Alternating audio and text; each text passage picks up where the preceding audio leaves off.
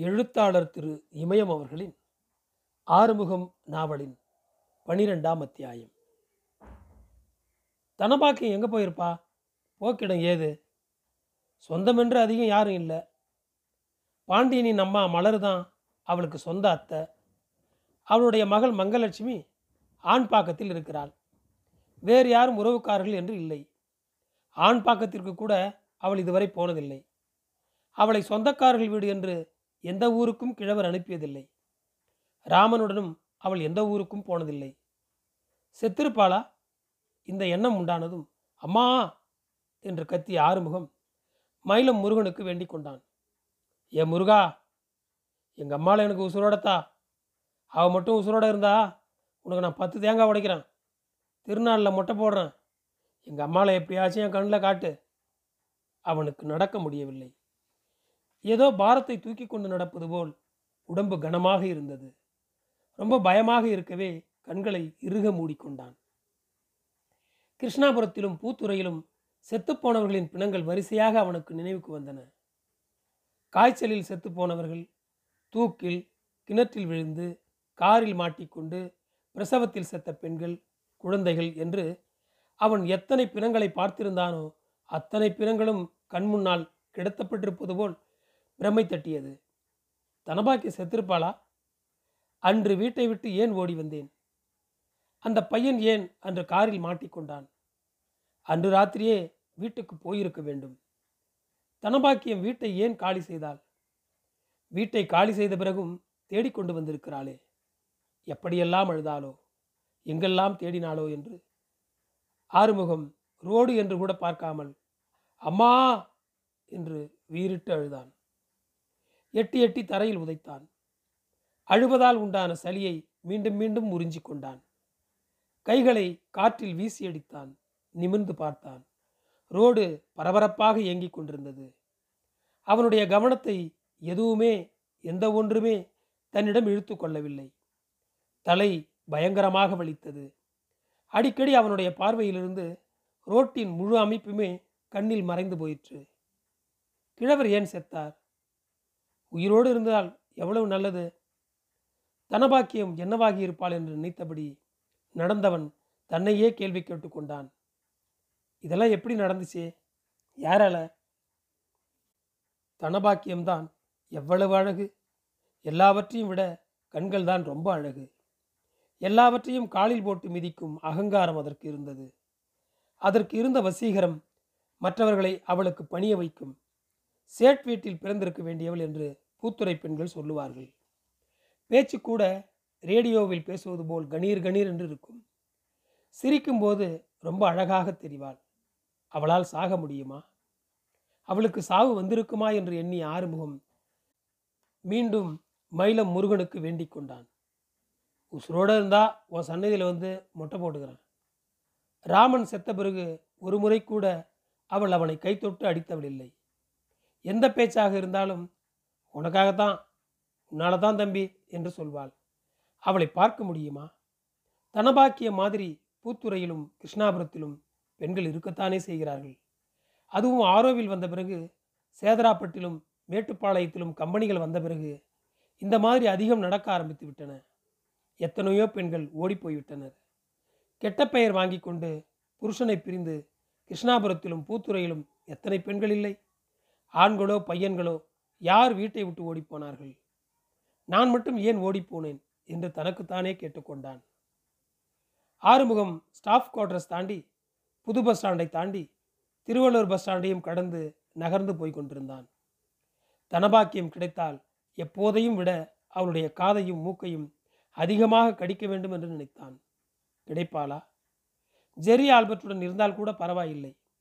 அவருடைய முகத்தை பார்க்க முடிந்தால் கூட போதும் என்று எண்ணிய ஆறுமுகம் ஏ மயில முருகா என்னை எங்கள் அம்மா கூட சேர்த்துடு. உன் உண்டியில் ஒரு குத்து காசு போடுறேன்.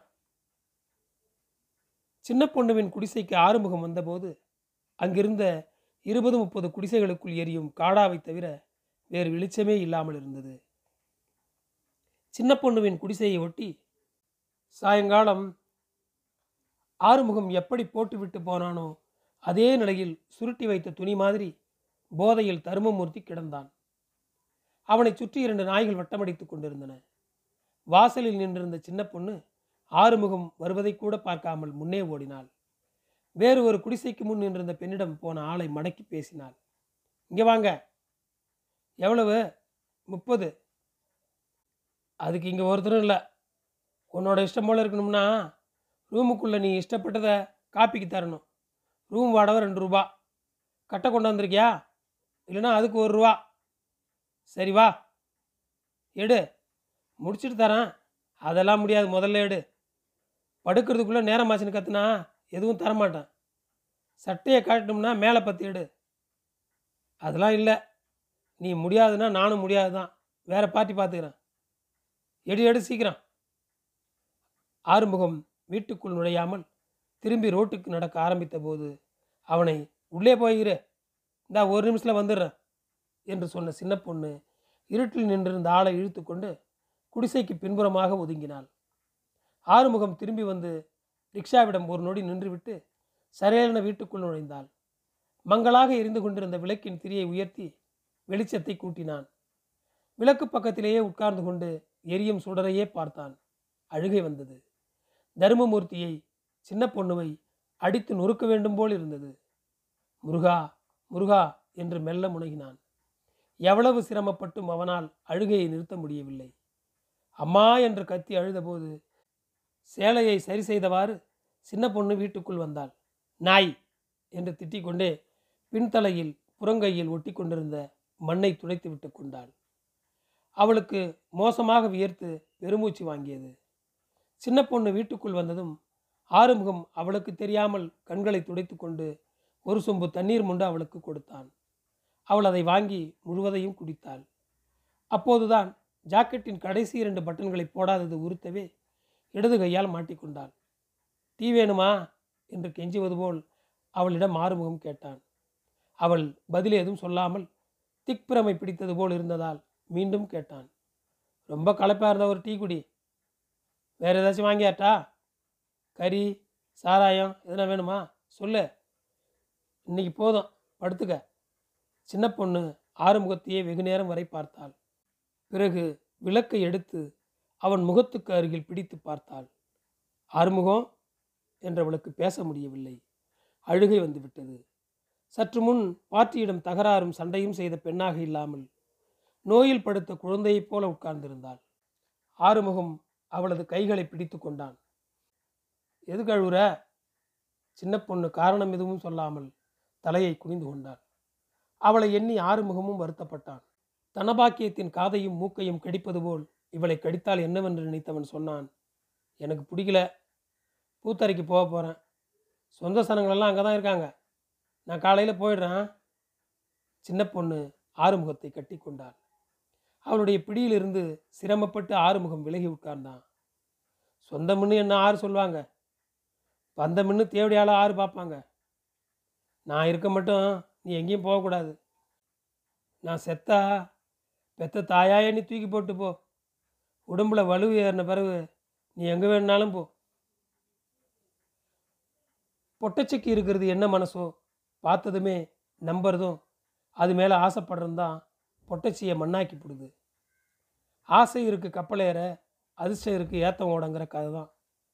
வழக்குள்ளார கையை விட்டா பின்னால் பாம்பு கடித்தாலும் எலி கடித்தாலும் தாங்கிக்க வேண்டியது தான் அரகராங்கிறவனுக்கு பாரமா? அமுது படைக்கிறவனுக்கு பாரமா? உங்கள் அம்மா பாவம் என்ன பண்ணுவா? நம்பிட்டா?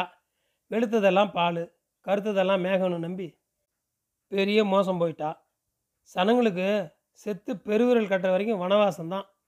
காய்க்கிறதெல்லாம் காயும் இல்லை பூக்கிறதெல்லாம் பூவும் இல்லை என்று வசந்தா ஓயாமல் பேசி கொண்டிருக்க ஆறுமுகம் ஒரு வார்த்தையும் பேசாமல் தனக்கும் அதற்கும் சம்பந்தமில்லை என்பது போல் உணர்ச்சியற்று உட்கார்ந்திருந்தாள். ஒவ்வொரு நாள் மதியமும் வசந்தா இப்படித்தான் பேசுவாள். எதையும் மறைப்பதில்லை. வாயில் வருவதையெல்லாம் அப்படியே கொட்டி விடுவாள் கடைசியில் லேசாக கண்கணங்குவாள்.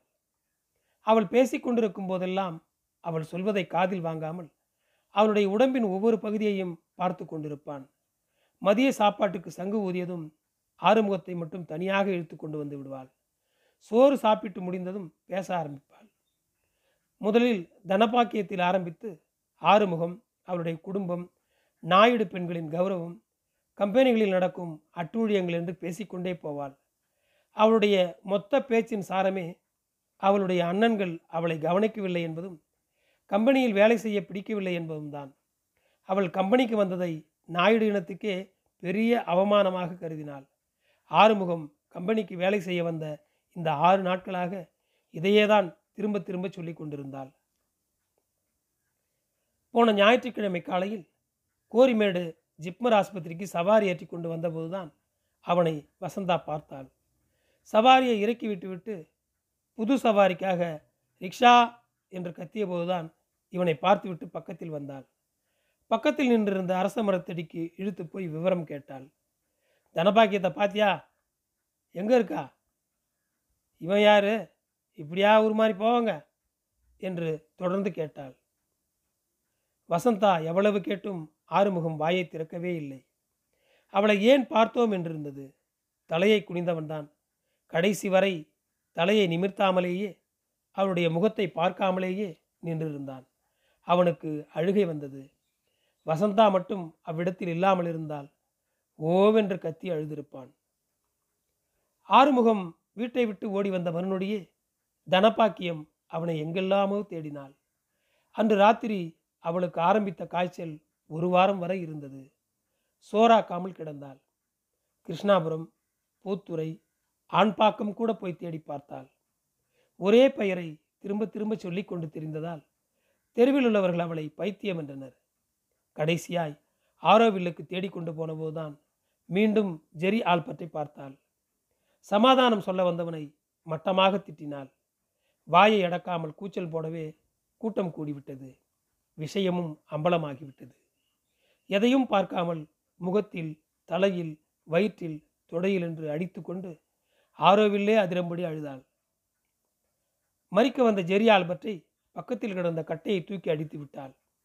அவனுக்கு இடது கை சப்பை நழுவிவிட்டது அவனை ஆஸ்பத்திரிக்கு தூக்கி கொண்டு போனபோது மறிக்க முயன்றாள். அவளை நெட்டி தள்ளிவிட்டு அவனை தூக்கி கொண்டு போனார்கள். ஜெரி ஆல்பர்ட்டை அடிக்க முடியாத வேகத்தில் ஆறுமுகம் கிடைக்காத வெறியில் ஆரோவில்லையும் ஜெரி ஆல்பர்ட்டையும் தனபாக்கியம் திட்டியதற்கு அளவே இல்லை. நீ உப்பு போட்டு சோறு தின்னவனாடா? சீ கழுத. உன் குடும்பமே மந்தமோட மாசான கரையாயிடும்டா உன்னோட வம்சமே கடையத்து போயிடும்டா.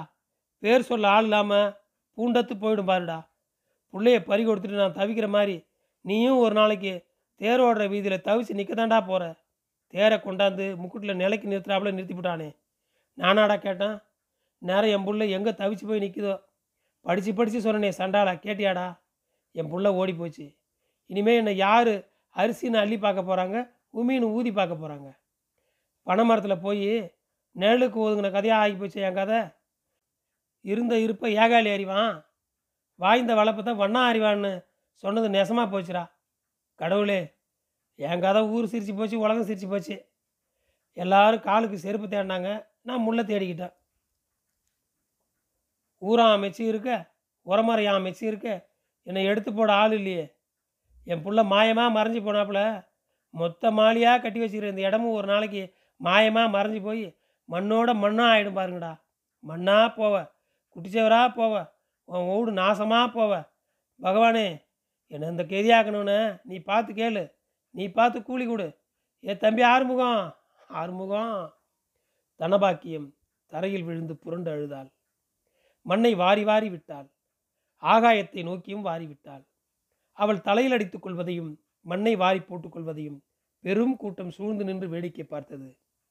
முந்தானை சேலை நழுவி தரையில் புரள்வதையும் ஜாக்கெட்டின் முதல் பட்டன் பீத்து கொண்டதையும் தலைமுடி அவிழ்ந்து காட்டேரி போல் பறப்பதையும் கவனிக்காமல் அழுத தனபாக்கியத்தை ஒரு வெள்ளையன் பல கோணங்களில் போட்டோ எடுத்துக்கொண்டான் புழுதியை வாரிவிட்டு விட்டு ஆறுமுகம் என்று கத்திக்கொண்டு ஓடிய தனபாக்கியத்தை ஒருவரும் தடுக்கவில்லை.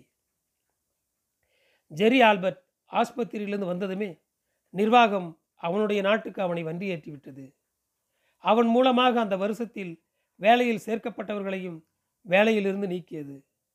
வேலை தேடி அலைந்த வசந்தாவை அழைத்து போய் ஜெரி ஆல்பர்ட்டிடம் எங்கள் ஆண்ட வீட்டு புள்ள என்று சொல்லி வேலையில் தனபாக்கியம்தான் சேர்த்து விட்டாள். ஜெரி ஆல்பர்ட் போனதும் வசந்தாவினுடைய வேலையும் போய்விட்டது. பிறகு ஒரு மாதம் வரை வீட்டிலேயே இருந்தவள் அவளுக்கு வேண்டிய பெண் சொன்னதை கேள்விப்பட்டு மேட்டுப்பாளையத்தில் இருந்த அட்டை கம்பெனியில் வேலைக்கு விண்ணப்பம் கொடுத்தாள். நன்றி தொடரும்.